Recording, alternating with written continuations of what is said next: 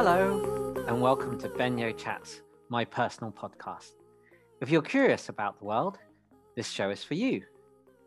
What does improvisation tell us about being human? On this episode, I speak to Lee Simpson, one of the foremost improv practitioners in the world.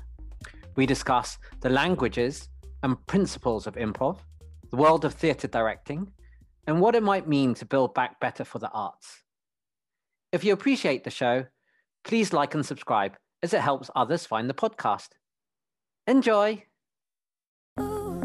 Hey everyone, I'm super excited to be speaking to Lee Simpson today.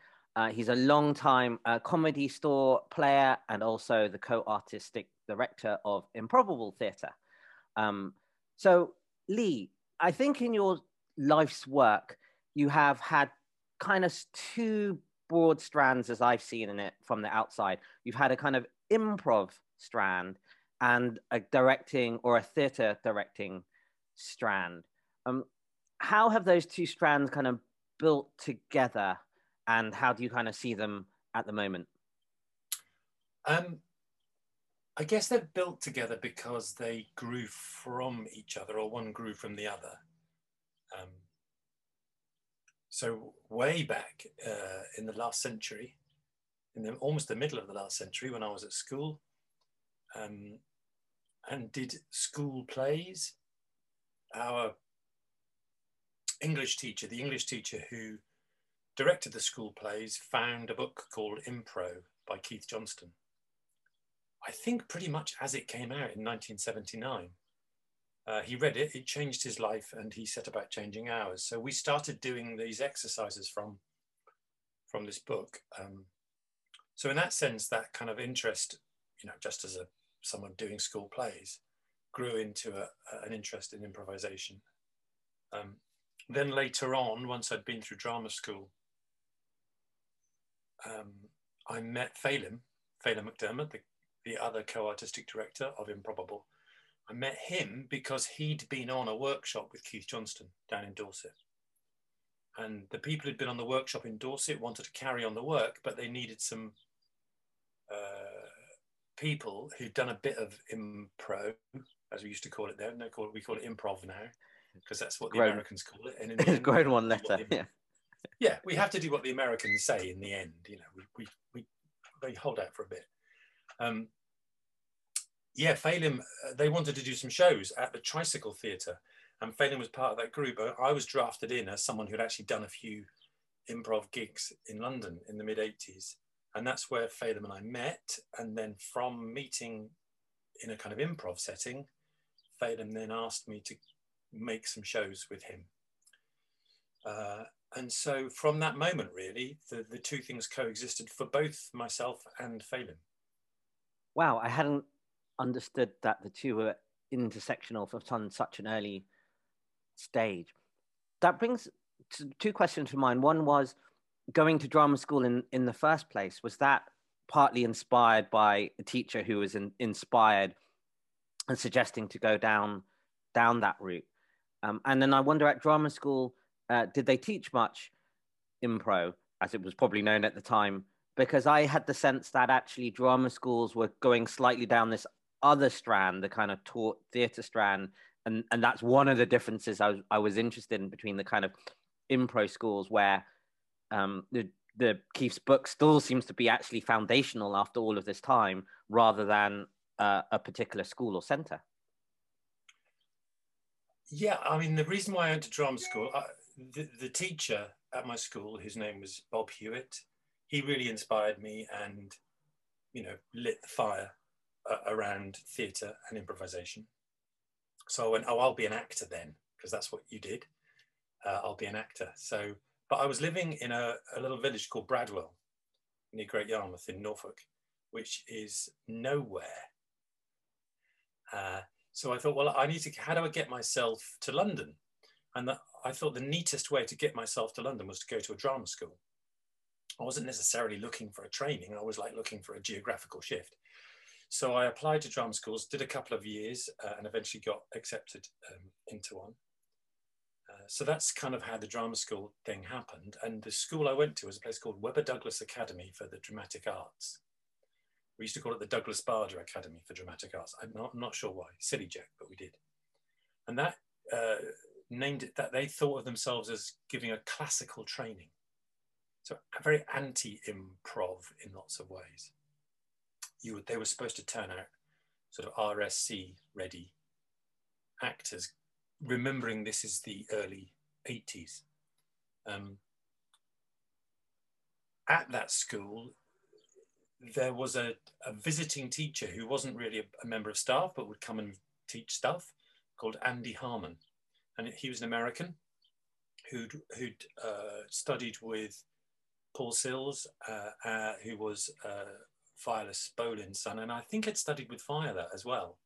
So Viola Spolin is the godmother of improvisation. So we have these two parents really, the American, which is Viola, and Keith, uh, the British. Um, and they are different. They do come from different places. Viola's work grew out of theatre games that she played with immigrant children in Chicago in the 20s uh, to promote their kind of social skills and you know the, the, the, issues that they were having being in a strange country. So she was very interested in that sort of thing and, and her improvisation methods grew out of that whereas keith's kind of was a royal court writers group that that that whole story. So so it's kind of different. Clearly talking about the same thing. Clearly interested in the same things just arriving at it from slightly different routes. Anyway andy harmon uh, used to come and teach at the drama school, and he would be given the problem groups. So the groups who were a bit rubbish as far as the drama school was concerned. And I was in a problem group. And I think I was probably a problem in the problem group. So we were given Andy Harmon. So Andy Harmon uh, did some very different improvisation than the improvisation I'd done up to that point, which had been basically from Keith's book. Um, so that was fantastic. That totally broadened what I thought improvisation was and what it could be, gave me a whole set of other things, hooked me up with Andy, who was the first person to give me a gig in London once I'd left uh, drama school. So Andy was seen very much as a, an alien in that environment. That was an environment that was very much about the classical training, the classical actor, voice, speech, elocution, um, physicality, all of those things were taught in a very, very, I guess, old fashioned way. You know, talk like this, hold your body like this, breathe like they taught you how to breathe, breathe like this, speak verse like this. We had makeup classes, do makeup like this. So it was, it, it was that. And then there was this kind of rogue element, which was Andy and the improv. And that was obviously the thing that I was most excited by. And going back to the 80s, just thinking about it, was the work of um, Boal also there and interesting for that type of games or community and, and thinking, or it, had it not really infiltrated drama schools by that time? I can't imagine that Boal had certainly had Boal hadn't infiltrated uh, Webber Douglas at that time. It hadn't. Inf- I wasn't aware of uh, his work at all.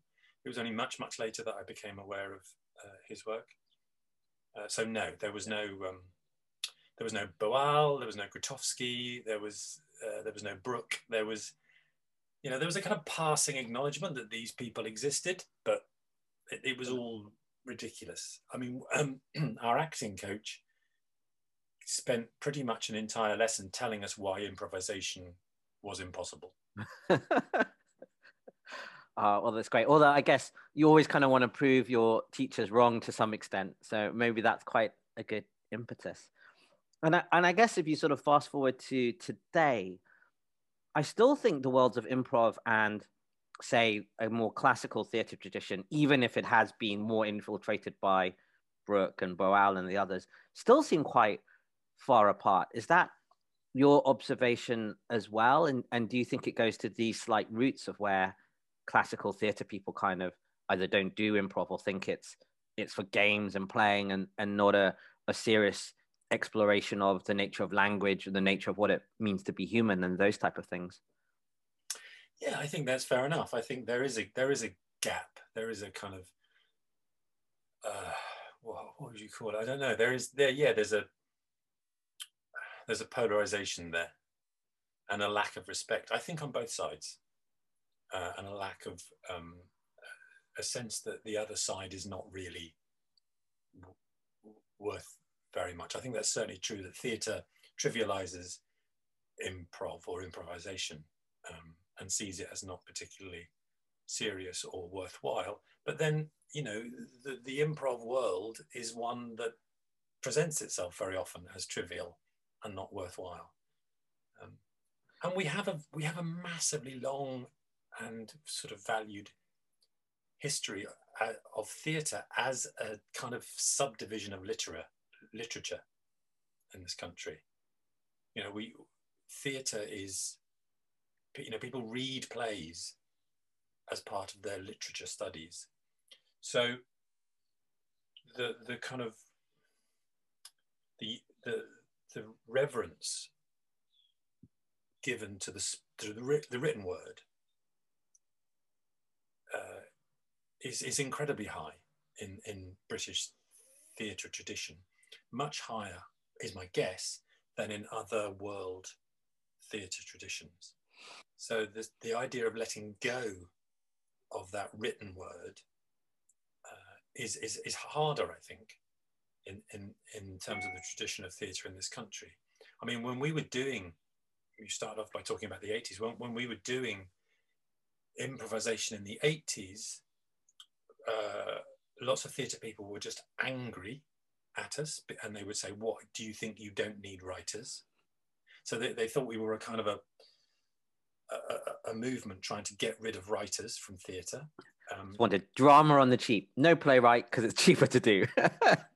Well, yeah, they, they thought we were disrespecting writing. Yeah.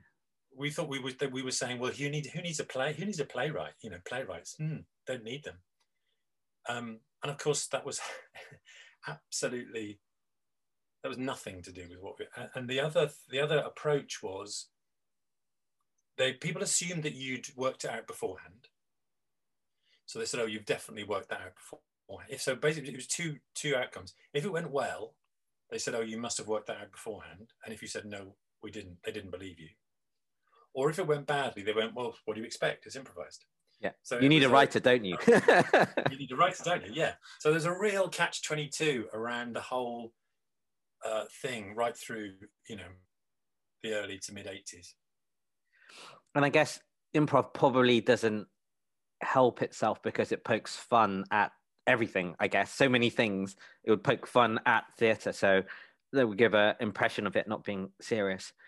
And I guess the impression is that improv is about being funny and humor and comedy.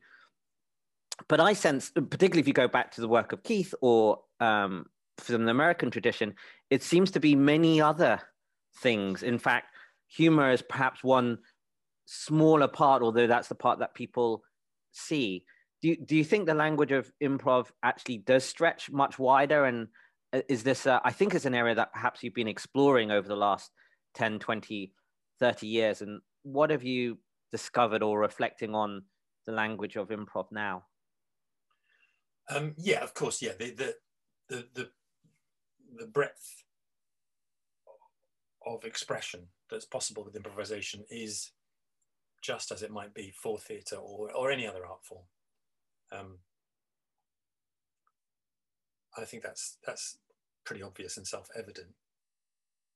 However, um, improv has it's very very complex because there are economic there's an economic situation. So for theatre, whether it's subsidised or non-subsidised, there is an infrastructure that supports its production, however weak or under threat that may be perceived to be, that infrastructure is there. There is a pathway for that to happen. Um, so it happens. Uh, and there is an infrastructure to support work, theatre work, traditional theatre work of all sorts. And there is a kind of pathway for that to happen. For improvisation, um, that hasn't existed and maybe only just about is starting to exist, but that really hasn't existed. So it's had to feed itself, if you like. It's had to create its own world and its own infrastructure and its own support system. Now, doing that in uh, in this you know economic structure that we have um, means creating stuff that's that's going to be immediately uh, appealing to people who are going to give you enough money to do another thing. Um, so the improvisation, although it didn't begin as comedy at all, or as Keith calls it, light entertainment. That's what Keith says. Most improvisation is light entertainment. Uh, it didn't begin like that at all, but um, to survive, to get people in, to sell itself, very often improvisation has presented itself and become light entertainment. And so structures and infrastructures that support improvisation or improv as light entertainment started to grow and started to build up. And now, you know, there are some there are some that exist. Um, now, there's an artistic, I think there's an artistic reason why improv tends towards comedy or light entertainment. And this is one that Keith identified very early on, which is that improvisation um, is very much about a feedback loop with the audience. So the performer does something, the audience has a response, which the performer perceives, which informs the next thing the performer does, which the audience responds to, which the audience, which the performer perceives, and so on and so on. So the feedback loops are happening not just between the players on the stage, but they're happening between uh, the performer and the audience. And that's very, very important uh, in improvisation. I think it's very important in theatre, but that's a whole other discussion. Um, now, the most tangible audience feedback is laughter because you can hear it. They either laugh or they don't. So, what happens, or what has happened, and what happened is performers noticed the tangible response and then that trained them to do the next thing to get the tangible response. So, this feedback loop started to train improvisers into being funny. Keith talks about performers being trained by the audience to be funny. And he, he speculates uh, uh, about what it would be like if you could actually hear the sound of the hairs on people's arms standing on end, or you could hear the sound of people being um, engrossed in some way, but you don't hear those things. The, the messages that the audience sends you that that's what's happening to them are much less tangible, are much harder to perceive. And very often to to perceive them you have to almost dream them. You almost have to kind of sense them. Um, so audiences have trained improvisers to be funny. Uh, and i think that's so i think yeah there's a kind of there's an economic kind of structural part of that story and then there's a kind of artistic part of that story. What that means is that if you want to expand or re expand the palette of improvisation, then you've got to do some stuff to support that, to keep that going, because otherwise it just, just, you know, you, you, it disappears, it kind of gets squished. Um, so that, I guess that the work that Phelim and I and lots of lots of other people have done is around that, is around finding ways to uh, to hear other responses from the audience, to hear other responses from your fellow players, to hear other responses from the world, uh, and to support people to be on stage and stay awake and listen to all their impulses, not just the impulses which are around being funny. That makes a lot of sense to me. That sort of financial imperative or catalyst, that structural underlay, and then that artistic one with the feedback loop. I was speaking to a games philosopher recently, and he uh, spoke about a term that he considers process art, and that actually a lot of art is in the process or that feedback loop, and actually that's where it's created, and to be kind of quite aware of that in any of these. Well, he was talking about games playing and that type of thing, but we extended it to anything where you have that audience performer because actually as we know, a performer without an audience isn't the complete work of art. And so we know something happens in in that uh, in that interaction. and I, I was reflecting on that, that although there is now perhaps a little bit of infrastructure for comedy or light entertainment, as Keith might say, uh, it strikes me as there's no real great improv schools in the UK or schools or, or universities or, or drama schools, which you think of as improv. And I guess in Europe, uh, we think of Jacques Lecoq a little bit in that tradition, um, but probably there seem to be fewer even in, in Europe. Um, do you think that's just that economic imperative that you spoke about? And therefore would it be a great idea to have actually at least a center where people could learn improv and maybe also learn comedy? Although I, they seem to be two separate schools. I, I think although they viewed it slightly differently uh, i think the greeks taught comedy as this separate uh, as this separate art. So you would have had you would have had a school for it or at least if you had a school of drama you'd have a what would we call it nowadays a tragedy track a comedy track or, or whatever whatever whatever it would uh, whatever it would be. So i yeah reflecting on should we have a have an improv school in the uk what what should it do? Should we maybe have a comedy school? And is it just the economic imperative? Or i, I guess you hinted at that tradition of the the written word being so important to the classical english theatre that perhaps it's just not allowed the space to grow something which is from so much more of an oral or physical um, theatre tradition? I mean, there are people who are beginning that process. So there's a, an organization called Hoopla, there's one called Free Association, there's the Nursery, and there's now one called oh, the Improv Space. So the first three, um, Hoopla, uh, Free Association, and Nursery, are um, actual spaces, buildings or you know spaces. Um, and then the improv place is a uh, an online space. Um, and what they've done is they've adopted essentially the American model in terms of improvisation.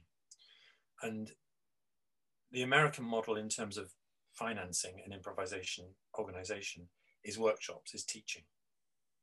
So you have a part of the organization, which is about performers and performing, and a, there's a theatre. But the main income is from people learning about improvisation. And that becomes the main income because the majority of people taking those classes are not professional performers. So it becomes a thing that people do, uh, either professional development, personal development, or just because it's fun. This is long standing model in uh, the States. So, and things like Bay Area Theatre Sports, these are multi million dollar organizations. Um, and some of them, um, like uh, the Groundlings in LA, uh, they, they have a real kind of structure of, of, of um, workshops and courses that you take one after the other. Uh, and that's how they survive. That's that's a real. Now there's obviously there's a corporate arm to all of that, but I, I think the basic structure is, is is kind of borrowed from from from the states. So in a smaller way, they are like improv drama schools. They kind of are presenting a series of courses, a curriculum, um, and a set of teachers that can take people through from absolute beginner to someone who's on stage uh, performing. And maybe that's, you know, maybe they will grow, maybe they will grow into bigger organizations, maybe they will grow into organizations which have links to, dra- to actual drama schools. I mean, it, it, I don't know when we, when we want to mark the beginning of, you know, the theatre in the UK, whether it's the mystery plays or, you know, sort of pre, just pre Shakespeare. But um, if that's whatever 600 years five or 600 years of theatre i'm not sure when drama schools appeared but probably 100 years ago. I don't know when rada started or anything. So it went for a long time without any. Um, so, and if we mark the beginning of improvisation as we understand it in the uk from 1956 uh, then that's what it was 60 odd years old 65 years old um, so, so that's kind of happening already, I think. Um, and there is a certain amount. They each have their styles. They each have their own kind of worldview. Uh, the Free Association is is very American, uh, and that's that's what they say. They say they present an American style training, uh, whereas the, nursery and the hoopla uh, don't necessarily quite as much. Uh, the improv improv place I'm not as familiar with because it's a little bit newer, but it's an online space that was actually planned before the pandemic. Uh, Katie Shute and Chris Mead kind of went, oh, there's a gap in the market here for some online improv training. And then the pandemic happened. They went, oh, right, we better do, we better do this then. Um, so that sense, and what those places have done, which I think is absolutely brilliant, is they they engender a sense of community in terms of improvisation. Um, they're places for people to learn and perform, but also for places to people to hang out and for audiences to hang out. I think they they have very loyal. I mean, who knows what it's going to be like once as we come back from pandemic and all of that. But certainly pre-pandemic, I was so struck with the sense of community that you got in those spaces, both with performers and audience. I, I, I thought they were just brilliant. They were wonderful, wonderful spaces. Uh, and the people running them clearly love improv so much. Um, and it's something that they're all set up by people of a, a, younger generation to me. It's something that my generation of improvisers never did. Um, and that's what th- these uh, younger gen- generation of improvisers have done. I think it's absolutely fantastic. So if funding wasn't an issue and you were, say, the director of the next improv school, what would you perhaps investigate or do differently? I think I think it would be improbable. It would, it would be what what would improbable do? What would improbable teach? How would improbable approach that? Um, so it would it would essentially be a, a school or a training that was around that looked very similar, I think, to the way we might create a devised piece of theatre or rehearse a scripted piece of theatre even. Um, so it would just gather together all the stuff that I think we've happened upon and been excited by over the years and the things that we continue to be excited by and continue to happen upon. Um, I think that would probably, if I was going to, I would say that would would be looking to create improvised theatre rather than improv. If, um, at the, you know, but as, in saying all of that, I, I have to really stress I, I, I'm, I'm totally fine with light entertainment. I love light entertainment. I love comedy. I think light entertainment and comedy are are noble pursuits. Um, and you know, I've I've paid my rent. The comedy store players has paid my rent, you know, for the best part of 30, 30 odd years. Um, so yeah. I'm no I'm I'm no one to kind of chuck mud at comedy or, or light entertainment. Um, and, not just because it's paid my rent. I think they are absolutely noble pursuits, and there's a dignity and uh, beauty and integrity to comedy and light entertainment. Um, and I think the what can I say the lack of respect that those those disciplines or those parts of theatre or, or performance are shown is somewhat classist in my view. I, th- I think I'd agree. I think comedy, if you think about its ability to change the minds of people, what a good joke does, or something which isn't really a joke but plays through in any extremism or the way that it pokes fun at any any well really anyone right there are there are all of these things and the way it can do it through all of these different devices whether that's story inversion you know repetition twists and, and all of that and I, I think that's why it's interesting you can go back to greek times at least in the western tradition and see how important it is it is there uh, and i think there is something about let's call them populist arts which haven't broken through, which I think is in this country classist or somethingist. I haven't quite uh, quite figured it out. Um, so I, want to maybe dwell a little bit on your improbable work as well, or where it intersects. But just the last couple of bits on uh, improv. I was reflecting on your comments on the deep language of improv, and I was thinking that actually it does seem to, at my kind of first glance, riff on some potentially deep human processes. And I, I was thinking of just two, it's quite simple ones about how good improv often uses repetition or repetition and then a twist and say metaphor and story.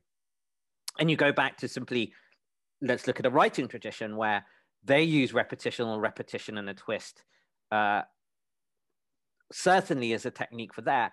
And then you go uh, forward in life and actually repetition or whether it's a power of three or something is something which seems to be very deeply universal amongst humans. And then that repetition and a twist aspect uh, seems to occur everywhere. I don't know whether that's because i now see that as the pattern or the pattern is reflecting me.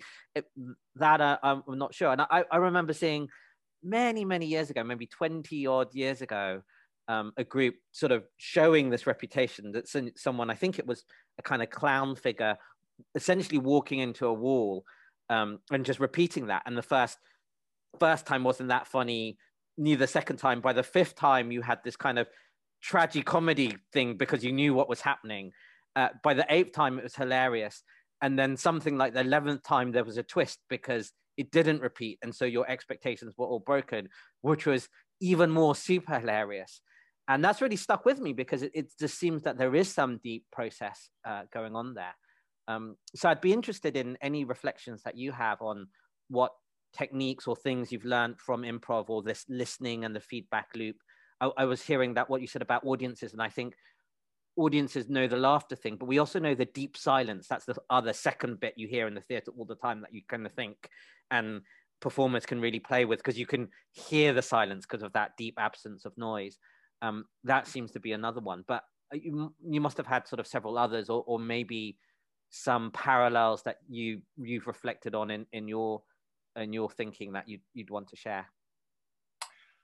Uh, I think in terms of like repetition and twist or, or whatever version of that you have, um, it's patterns and structure and story.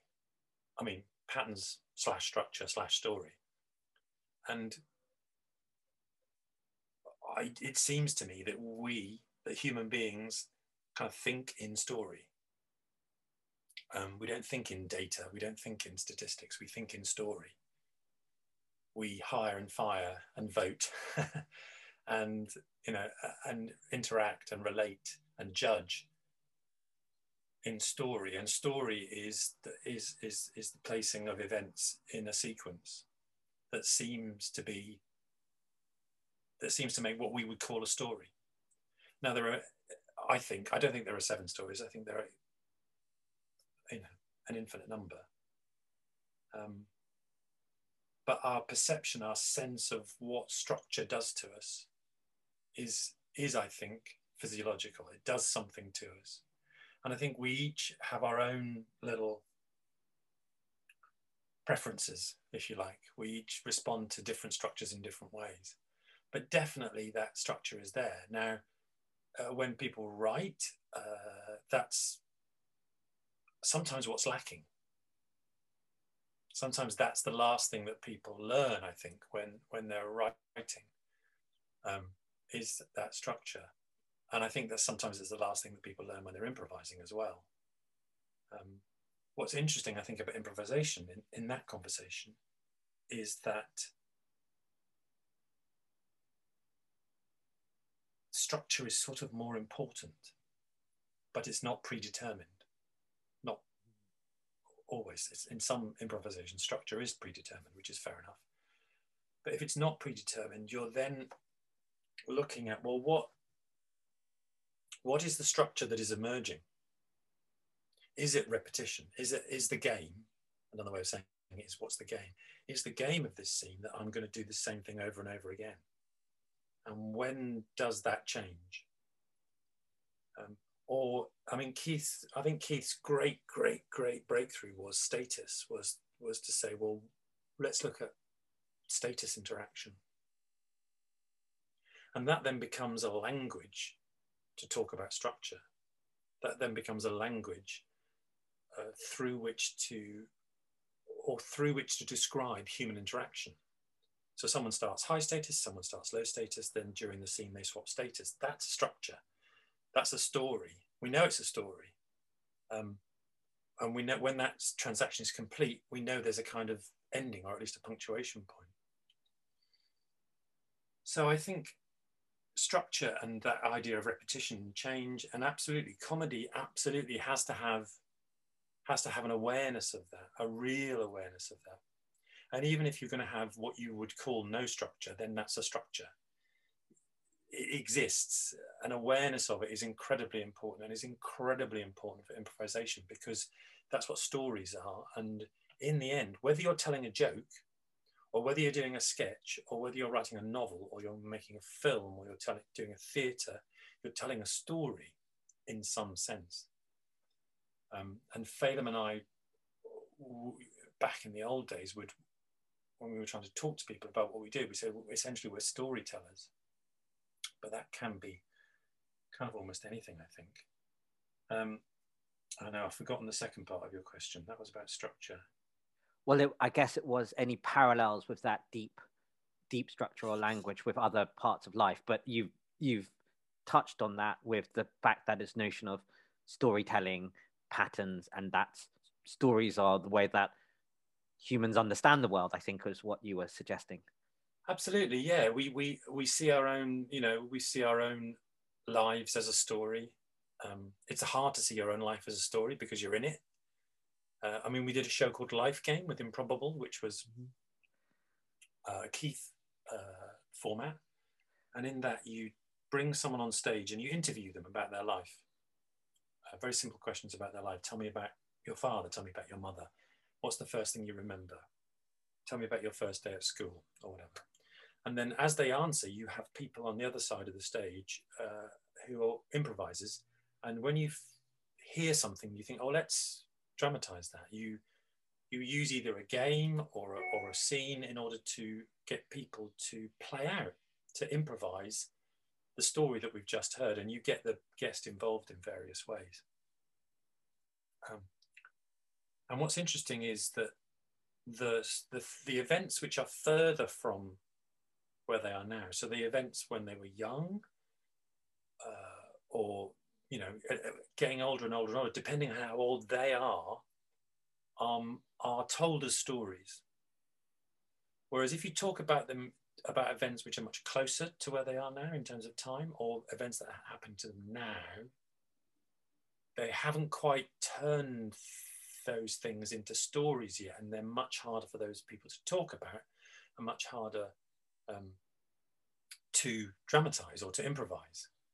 Um, so early on, we had a kind of rule. We said no one under 30 because hmm. there's not enough gap. Too hard. yeah. They're still in it. You know, they're talking about their teenage years. And if they're 26, they're kind of still in it. I don't think we would do that now. I think we got better at the process. I think we got better at, you know, turning these things into stories. But that was the, the beginning. So I think we do that to ourselves, but we certainly do it with other people. I mean, we we can see it happening when someone dies whether that's someone we know or a famous person, at the moment of their death, it's a story. It becomes a story. We, we, we, we, we feel in a position to evaluate or, or tell a story because there's an ending. Um, and I think that's true on the micro and the macro level. So anything that helps us to understand stories, and I think with improvisation, what's interesting is that you're not thinking about the story and then writing it down or, or organizing it. You have to understand what it feels like. So I'm in this scene or I'm in this show. What is this? What is this thing I'm feeling? What does that mean about what bit of the story we are in?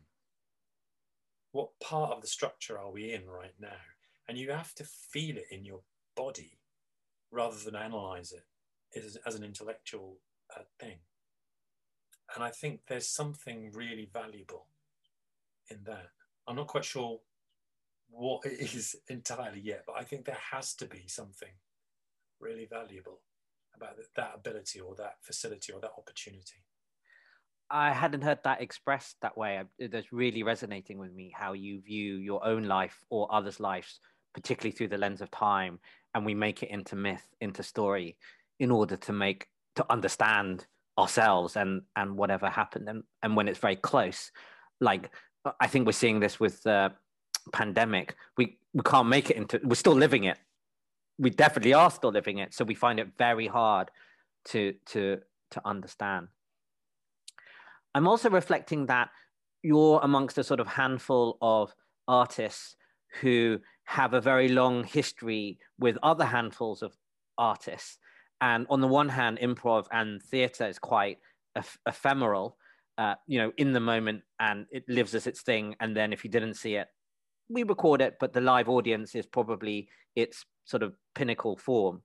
Yet, because of your comedy store players and the fact you've done improv with the same group of people or coming in and out over a very long distance of time that must somehow change the language that you can speak to one another because although you might not start with a predetermined structure you've traveled so many of these paths before it, you probably somehow left signposts for one another.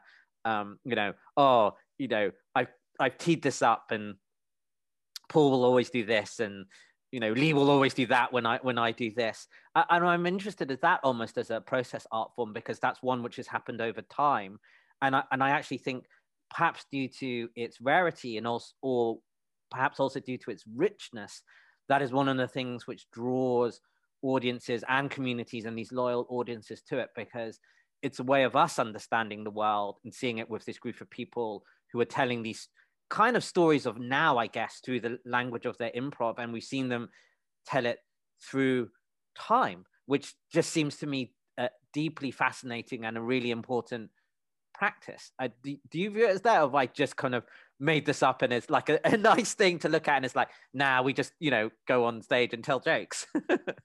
I think both are true. I think both are true. We just go on stage and tell jokes. Um, at the same time, you can view it as a kind of durational piece. You can say, okay, a group of people are going to meet once or twice a week and do a comedy show for two hours, and they're going to do that for 30 years. I mean, that's outlasted friendships, marriages, you know, yeah. death, so many deaths and births and political figures and all of this, right? Absolutely. Yeah. It becomes,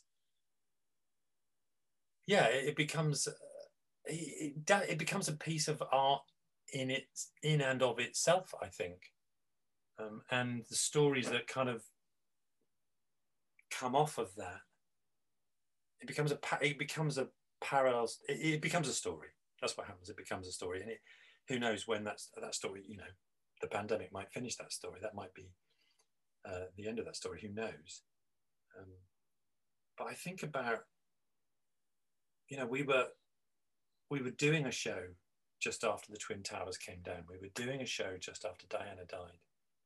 We were doing a show when the Tories came in in 2010. You know, we were doing a show when the Blair government came in in 97. That the kind of key, those key moments or those standout moments or headline moments, if you like, feed into that. And we we we were with an audience through all of that. We were with an audience through all those events and all those years.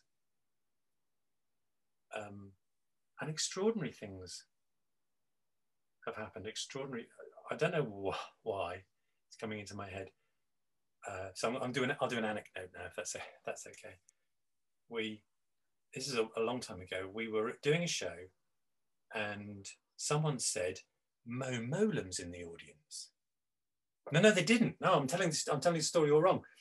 We were doing a show, and it was the, the news in the tabloids was that Mo Mowlam um, had admitted smoking marijuana. and it was probably because Bill Clinton was around and he was he was denying it or saying he didn't inhale, and it was a big, it was everyone was doing jokes about Bill Clinton not inhaling or whatever, whatever.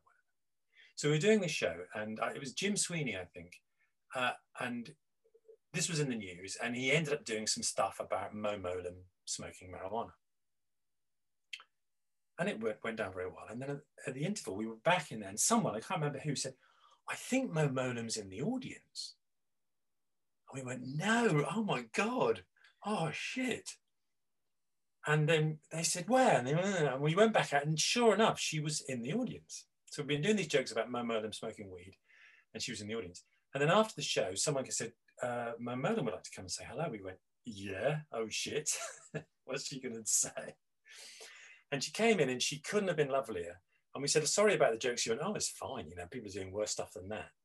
And we said, what are you doing here? You're, I, she was the Secretary of State for Northern Ireland at the time, or whatever it was she was doing. We said, what are you doing here? And she said, oh, me and John, her husband, she said, me and John were sat at home. There was nothing on the telly. She said, oh, oh, fuck this. Let's go to the comedy store, which is how she spoke. And so she came to the comedy store and it started a friendship between us and her.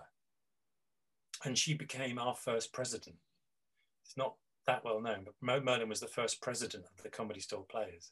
Wow. Um, and we would have, she would invite us to the, the, kind of apartment that she had in, in Whitehall. And she would have um, evenings where she would cook a load of sausages in the oven and have several packets of Mother's Pride bread and some butter and that was the food, and you were to make yourself sausage sandwiches. Um, and we had a really kind of close relationship with her. She took us around Parliament and into Number Ten and all this stuff, and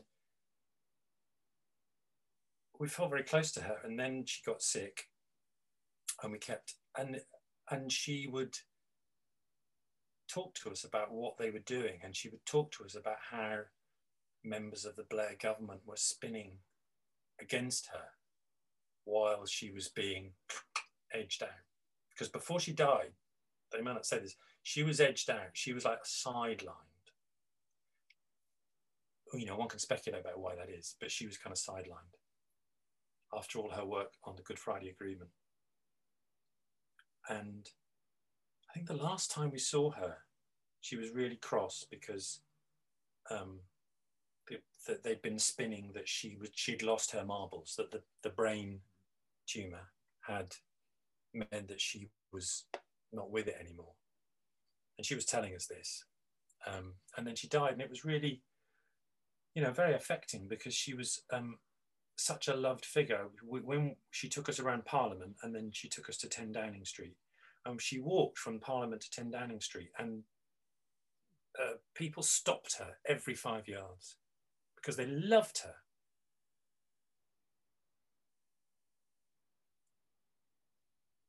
And you go, wow, you know, that, that connection that she had with people was so strong. Um, people related to her because she was honest and she had integrity. And she said, uh, I mean, when she took, she's, I remember we were walking out of Parliament. There's nothing to do with, sorry, this has nothing to do with the. no, it is. It's, it's the, it's the, the relationships and the long stories that these things build. So please go on. We were walking out of Parliament and I was walking beside her and she said, I've had enough of this place. I said, why? You know, you, you, people love you. You're great. You're doing great work. We need people like whatever I said. I can't remember. She said, no, she said, I've had enough of this place. She said, it doesn't, this place. And she meant, she sort of pointed at the House of Commons. That doesn't matter anymore. What she was talking about was the shift of power from the Commons to the, exec, the control of executive power by the Prime Minister and by the Cabinet. And that the, the House of Commons was being sidelined. And she hated that. She hated that idea. She thought that was anti democratic. And that was a process that she saw beginning with Blair and that government and a process that we've watched happening since then to the point now where we have basically government by edict where you know whatever you want to say, you know, contracts for PPE or you know, are not nothing. You know, trade deals are not are not put before the commons. Um, so yeah, and really this this government can essentially whatever it wants to do, it it can do. So.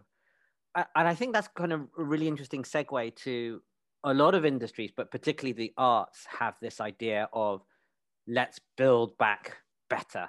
This is the kind of phrase I'm hearing, and I'm seeing it in uh, theatre and artistic communities. But it strikes me this is going to be very difficult without much money and with with actually less money than it's ever had before. And it also strikes me as very difficult because other very worthy sectors, say education and health, also need to build or want to build uh, back better. And it also strikes me as uh, artistic organizations and uh, haven't maybe changed that much over over time. And if you're a young person wanting to get into this, it's harder than ever before with money and and all of that. So I'd, I'd be interested uh, where you think maybe uh, as a sort of sector we could possibly build back better or or not, or, or whether the challenges are going to be we, we'll, we'll just do very we'll do really well if we can survive, and then perhaps you could reflect on where you think improbable or your own work might be thinking as to I mean, I you know, being part of Build Back Better. Although, again, when I look at individual organizations, I think they're going to be uh, lucky just to rebuild back some work and be relevant. That actually to to build back be- better is already a hurdle which we didn't really achieve pre-pandemic, and we didn't achieve when we had a lot more money. And and now you're saying it because of this we have less money or not. I, it's interesting. I obviously that ideal has always been around and i think art's incredibly undervalued as in all of these things. And we've touched on some of the reasons money class where we see value business and all of this i think is true. But that doesn't change the fact that those all of those factors are, are still true now if anything in a in a stronger fashion so yeah i'd be interested in reflections in do you think we can build better? Are there one or two things you'd like to see? Um, any work that you or improbable are, are thinking of doing or you'd like to do more of in just where we are now? Because I think we can see light at the end of the tunnel, at least for the pandemic and at least for the UK. But it seems to have concentrated all the problems that we had between inequality, between class, between inter and intra, uh, and all of this. Um, I think the Build Back Better thing is a symptom of something that was happening anyway, which is a kind of polar, not a kind of polarization, a polarization around people who genuinely want to create something that's fairer and more equitable, and people who don't, and either are not interested in that or actively don't want to do that. Um, and it, for me, it's part of this, the breakdown of consensus. One, whether it was an apparition or not, one has a sense of mid 20th century consensus. Like wherever you were on the political spectrum, you kind of wanted to make things better. Now, that may be an incredibly idealistic, false perception on my part. But nevertheless, even the pretense of that appears to have broken down now. Um, and I think that they, you're going to have some organizations and artists and people and whoever who are going to just go, look, there's no money. We got to do what we got to do to get people in to survive. So all this other stuff, you know, fine, but not now. And don't be silly. There's going to be that underneath it. And I think there's going to be a whole other bunch of people kind of going, we cannot, this is unsustainable. We cannot keep treating this group of people this way. We cannot keep treating this group of people this way. This is utterly immoral, unsustainable. And this is part of the reason why we're in the problems, we're in the situation. It's not part of the reason. This is the reason we're in the situation we're in. And I see there's a polarization there. Um, it's very difficult in a polarized situation to deal with that because because that just happens. That's what happens. Um, and they're not listening to one another. No. It's almost like that game where what what you have people in an asylum and one person talking one thing and another person's talking another thing, and obviously they're just talking like this. Whereas, like you say, I'm not sure, but before it feels like you might have been talking different things, but you were listening to one another and saying, "Oh, we overlap here, so maybe we can do something." And now you're just talking here and here, and well, that's it. And the polarization increases, and you and you you just shout at one another. And I, I don't know how you decide who wins, but someone does win eventually, and then uh, and then that's that's what happens. Absolutely. That. Uh, so, what do you do in that situation? What do you do? I mean, you can pick a side. Um, I think, I mean, I think there's also a, this is, and this, I have no educational or, or, or evidential backup for any of this, but it feels like the tide of history is, is, is, is driving that polarization. It doesn't feel like it's a thing that's going to come together. It feels like we're on a, there's a, there's a tide which is driving um, driving that division and that division of worldview. It's not even a disagreement necessarily about what kind of world we want, it's a disagreement about what kind of world we're in. Mm. So, you know, you know, that when the whole Black Lives Matter thing happened, basically people disagree about what is happening. Like right now, never mind what happened 50 years ago or what how things should happen in 50 years time. Like right now there's violent literally violent and fundamental disagreement about what the situation is. And that seems to be getting on all on all issues that seems to be getting more extreme. Um, I have no I, I have no idea how you do anything about that. And I'm not sure you can, or we can, or Improbable can. I know Improbable can't. We're a little theatre company. We're a tiny theatre company. What can we do? What the, a couple of things come to mind. One of them is that it's, it's sort of holding something. Um, but holding a space that means something where there's there's some honesty, there's some humility, there's some honest, yeah, there's all, all the things that you hope to value. And whether or not those things have an impact on the world, and they usually don't, whether or not those things spread to other people, and they usually don't, doesn't really matter. Just just shield the flame, you know, shield the flame on the candle from the storm and keep it alight if you can in the hope that at some point it's possible for these things to be listened to again because these things are they're just not nobody's listening as you said nobody's listening. But so let's so keep it alive. I think that's one thing. Um, and that's what i feel about the our open space work. It's like keep a space alive keep a space open hold a space where people can come and be themselves and have a conversation where people actually listen to each other. And if nobody else in the world is doing that, fine. Let's keep a space where that's happening. And of course, thousands and millions of people are doing exactly the same thing. You have to trust that as well. I also think, and this is not very well thought through, I think there's something about improvisation which has a role to play in that. And uh, it goes back to kind of, and again, I, I lack all the evidence or the education to speak about this in any authoritative way, but nevertheless, that's I'm a white Englishman.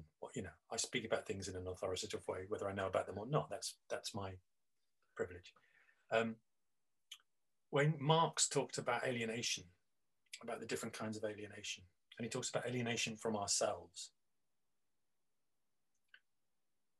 and to me, I, that's what I see. I see people disconnected from themselves. Uh, and because they're disconnected from their, um, themselves, they are prey to um, ex- being exploited, their feelings and emotions and fears and worries and vulnerabilities being exploited by other people because there's not a really, really strong connection to their own sense set of uh, of, of values and they it, you know you, you will have people who are beautiful fathers or mothers or, or brothers or sisters or whatever who, who are loving and considerate and caring and understanding in their own environments and then will turn out to the world and spout the most hateful disgusting vile you know rubbish. And there's a disconnect somewhere. There's a real disconnect. And i think one of the things that improvisation should do and can do is to connect someone to themselves. Because improvisation is about people say oh improv the thing i know about that is you've got to say yes. Oh no. And that's one of the most misunderstood things in the world because uh, what you're saying is what you're saying yes to. Are you saying yes to yourself? Are you saying yes to the to your own compassion? Are you saying yes to your own instincts and your own intuitions can you connect? You can't say yes to yourself until you connect to yourself. And most people aren't even aware of what's going on inside themselves, aren't even aware of the minimal signals that are happening in them. Um, never, never mind uh, kind of amplifying them and finding out what's there. But improvisation is, I think, a way for people to do that, to connect to themselves, to connect to their intuition, to connect to their impulses, genuinely connect to them, and to say yes to them. So the kind of theory that I bang around is that um, one of the things I think about is people who are disconnected from art, say. So like my, my parents, my mum and dad, uh, considered themselves the sort of people art was not for them. So painting, theatre, music, opera, whatever, that's not for the likes of us because we're working class um, and we don't understand it. And because we don't understand it, that must mean that we're stupid. So that's for cleverer people. That's for people. Uh, so Picasso is for people who are cleverer than us. So we don't understand it. So that must mean that we're not. Now, that's nonsense. But if you think if your own if your interaction with art is that it just makes you feel stupid, you'll you'll stop interacting with art. Why would you go? Why would you pay whatever, 30 quid to sit in a theatre and make you feel stupid? You wouldn't do it. So they don't. My parents wouldn't and didn't. Um, if they valued, if they said yes to their own impulses, if they saw a Picasso and went, well, that's a load of rubbish. Or I don't understand it, or I'm confused, or that makes me feel uncomfortable. Or, oh, I, I like it, but I don't know why. What they what they, they would do is they would invalidate that response because they don't say yes to their own responses because they don't value their own responses because their responses are not worth anything and that's what they've been told and that's what's been demonstrated to them for their whole lives if they valued that response, whether they liked the art or not is, is irrelevant. They value their response to the art. So they might go see a Chekhov play and go, well, the middle bit was boring. And not think I'm stupid because I didn't find it interesting, but go, I found it boring. Isn't that interesting? And they could become interested in their own responses to art. Then that changes their relationship to art. That changes their relationship to what they perceive because as I say, whether there's a positive or a negative response doesn't matter. They have a response, they value the response, they connect to their own response, and that to me is potentially could change everything. And I think the way to do that, the way for people to experience that, is through improvisation. I think that's what improvisation teaches us. That's that's fascinating. I hadn't considered that, but I that seems true to me that improv can teach you a lot about yourself and what you listen to or not. And with all of that status, I guess you could call it self esteem or even just thinking your own thoughts through, allow you to engage with the wider world and then make those connections with if I can love my own daughter, why can I not love other daughters or whatever? I'm slightly making it up to, but that seems uh, a perfectly plausible, call it transmission mechanism. I'd be interested to just reflect on a, a couple of things finally. One was how you came across open space and how you think about that, because I think you said, oh, improbable can't change the world and being a small organization. But actually, I could suggest that perhaps it has done a lot more, at least above its its weight. One is through uh, devoted and disgruntled D&D, a kind of open space conference for people within theatre performing arts world to hold this space. But I also think to the extent that it will transmit, and like you say, there may be a lot of people holding their own sort of spaces where it's a non-hierarchical, almost participatory form of conference or meeting where people propose their own ideas to talk about and they and they self-organize, which has lots of cousin parallels with some of the things we're seeing in deliberative democracy or assemblies or essentially these are techniques and tools for listening to one another and finding a way through to put it at that very high level of which this seems to be quite an important uh, part. So i was i was interesting to reflect on uh, how improbable found open space and maybe to sort of push you the other way to reflect about how it might be having a larger impact than you might think maybe because we're in the story so we're not going to see how those effects are, are rippling back as, as, you know as this pushback. Because when you talk about the candle the phrase i think about is actually there is never enough darkness to put out the light of a lit candle. So if you can keep it alight actually it, it still seems a place and it seems that open space has done that for theatre industry and might be doing it more broadly. So i'd be interested in maybe how you came across it and how what it's what it's done for you. I mean, Phelim found it. Phelim happened across it, was fascinated by it, and said, "Oh, I'm going to do this." Phelim sent out an invitation. We didn't know what would happen, and then whatever 300 people turned up, um, and that's kind of typically improbable. What what will often happen is Phelim will read a book. I mean, I, I sort of began this by saying my drama teacher read a book and it changed his life. Um, so that now it's Phelim will read a book and go, oh, let's do this. Uh, and it's some crazy idea. Uh, and Phelim kind of drove it through, really drove it through. We had no idea what this thing was. He didn't know what this thing was. He thought, well, the only way I'm going to find out about it is by doing it. So we did it. Um, and that's a very common thing with improbable is if we do something that we don't know how to do yet, that's when we operate at our absolute best. That's when we make our best work and our biggest breakthroughs. And that's not a, that's, I think that's very, I think Brian Eno talks about swimming out till your feet can't quite touch the, the seabed or something. So that's, that's how we found it. And um, I think the reason why we took to it so enthusiastically is that we saw in it what we'd already been doing, but in a slightly more organized form. So we saw it, we, we looked at it and went, oh, this is how we do our rehearsals, essentially.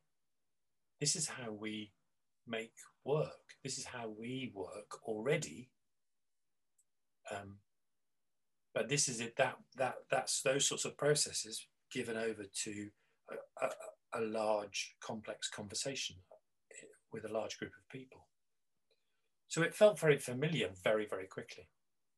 And so we started to bring open, sort of more open space sort of structures into the rehearsal room. And I think we take our rehearsal room selves into our open space.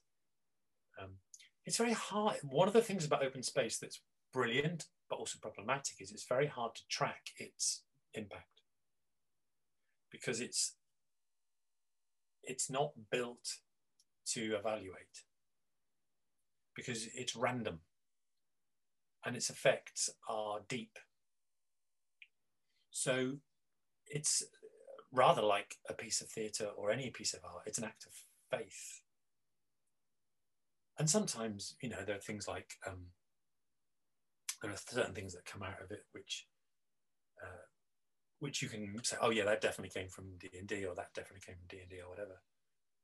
But um, mostly, you don't know. You don't know. People meet and have a conversation, and something sparks, and off they go, and they create something, or people find a different way of being in a space, and they take that somewhere. It's it's very subtle, I think. I know that it's it's absolutely integral to what we do now, um, and it it solved a riddle for us. So we were making theatre and making work and improvising, but we hadn't worked out a way to do that without you know the lights coming on and an audience paying money and and, and making a show. Uh, and open space gave us that. Devoted and disgruntled gave us that opportunity to take all the stuff we'd learned making and improvising into a more direct relationship with people and people's challenges and people's issues. I think that's great. And I think it's okay not to be measured because you've got these two opposing forces. One idea, which comes from, I guess, company speak, which is what what isn't measured doesn't get managed. So this is this idea that you've got to measure and impact everything. But there's the opposing force, which is a lot of things which count can't be counted, uh, which I think is equal and opposing and, and potentially greater. And I think back, if you think to the power of art or this connection, this language of, of listening, that the Texan lawyer, the white Texan lawyer for Martha, Martin Luther King Jr., a key part of his team, which introduced rights for minorities in the US. He joined Martin Luther's team because several years before, he had heard Louis Armstrong play jazz. And he heard, he heard Armstrong play jazz and he listened to it. And he essentially said, he wrote down in his diary, and this set him on his life path, that I have heard genius in a black man. And the only thing I can think about is how we need to give these people equality. And and from that, it, it all started. This one uh, idea. This I kind of turn around the phrase that uh, sort of snowflake has been taken. Uh, I guess people are talking woke now, but you know this idea of a snowflake. Well, maybe, but you you a snowflake goes on a mountain and actually causes the avalanche. You don't know which snowflake it will be, and maybe you will melt. But actually, you you get enough of them together, and you could be very surprised about their about their impact. Yeah, absolutely. Yeah, absolutely. Yeah. So perhaps one last uh, question then to round everything else off. Thinking about all of this, we've covered some really amazing, fascinating topics here, stretching on philosophy and games and improv and what to think about the world. Is is maybe what advice or thoughts would you have for um, a young person, you know, about to go in the world? Maybe not even just the young person, but any person, but maybe a young person um, potentially, maybe they're thinking about an artistic career, but maybe not, right? They, they've just maybe finished university or they're thinking about going to university. What would you suggest they, they think about in terms of what they should maybe do or listen to or, or think about doing with their lives? I mean, my advice would be don't listen to me. Right. really. Um, I'm amazed by young people. I'm amazed by the world that they are having to negotiate. Feels to me, this may be a matter of perception, feels to me more dangerous, more tricky, more complicated, more aggressive, and the stakes feel higher to me. Um, so I don't know if I would have any have any advice. It would be like it would be sort of stuff that I would. It's gonna be it's it's it's gonna be okay. You're gonna be okay. I think. Um, yeah, I think that's important. It, it's going to be okay. Oh, well, I sometimes have a game, recent game, where I or we in a group imagine what someone else would say. So we call them like well, what did what would Phantom Boris Yeah. Johnson say here? And you, inevitably, you get that right. But uh, reflecting on this conversation, I would say my Phantom Lee would say um, to go out in the world and listen. I think that's one of the themes that come through, but that means to listen to yourself, truly kind of your own thoughts and views to the extent that you can get there, and listen to others, which would be both your peers and perhaps the people you disagree with, and see whether you can hear the heart of what they're saying to really understand why you might disagree or not disagree. And I've come away with the sense that a big part of the language of improv is this listening, whether you're listening to the audience, yourself, your players that you're playing with, and all of these other techniques, which can build on that, actually fall apart if you can't get the listening part right because you can't build on that. And I'd obviously thought about that a little bit, but I hadn't put together how many aspects of that tie so many of those things together and actually tie so much so much of your work together i think in quite a um, fruitful way so I, I, don't know if you agree with my version of uh, phantom lee there I like it. No, I like it. That does. maybe that's a that's probably one level slightly deeper than how most people think about oh you know get, go and get a job or whatever I, I do think there is something about that about that listening that listening aspect, uh, which seems to come through quite clearly. I think that the, the I think you're right. I, I would I would not disown that Phantom Lee at all. I would perfect. I would take credit for for what uh, you've have him say. Definitely. The thing that popped into my head as as you were talking was, I guess the only other thing, and that's I've I've done this by accident because I was forced into it. But I think it's like have a think about what your identity is. By that, I mean who you are and who you are not, what you do and what you don't do. Have a think about what the edges of you are and what the expectations are. And play and consciously play around those edges. Is it possible for you to go to a place where, whether that's in terms of your views, what you read, what you interact with, who you interact with, who are your friends, where you've been geographically, um, and see what it's like to step outside that a little bit. Don't kind of suddenly jump out of an aeroplane in Venezuela. you know, you don't, I'm not saying don't kind of leap over that edge without any awareness, but really uh, play and flirt and, ha- and and have a game of of stepping into that place where you don't quite know what you're doing as I talked about earlier, this when we've done our best work with Improbable, when we've kind of gone, oh yeah, okay then. I go, we don't quite know what we're doing.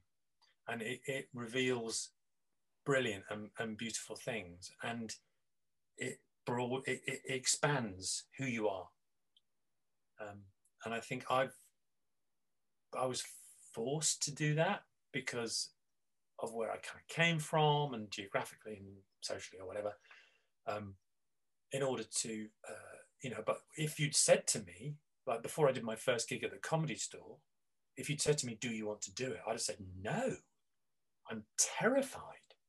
If I have, if I choose, if I have a choice around that, there's no way I'm going to do that. But you kind of dare yourself to do it.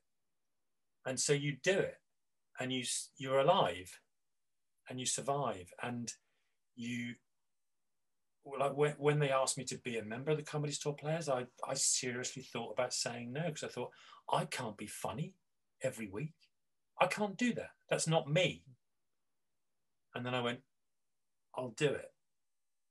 And so who i was just stretched a little bit just a tiny bit just stretched a little bit. And then it opens out a whole other story a, a whole other part of the world for you. So that I guess that's another thing I would I would say. Because because the forces of the world trying to keep you on the track you're on, trying to keep you in the space that you're in, trying to keep you as the person that they perceive you to be are very very strong, and you have to I think take a conscious and deliberate step beyond that.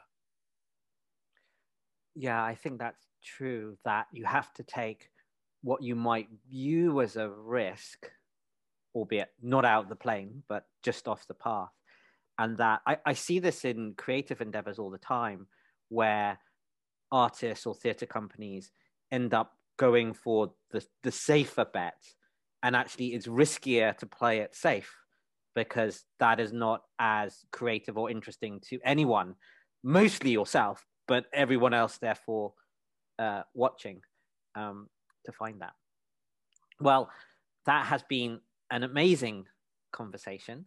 So I will wrap up by just saying uh, thank you so very much, Lee. Thank you for having me. I've had a, I've had a blast. Great. Thanks. Thinking. If you appreciate the show, please like and subscribe as it helps others find the podcast.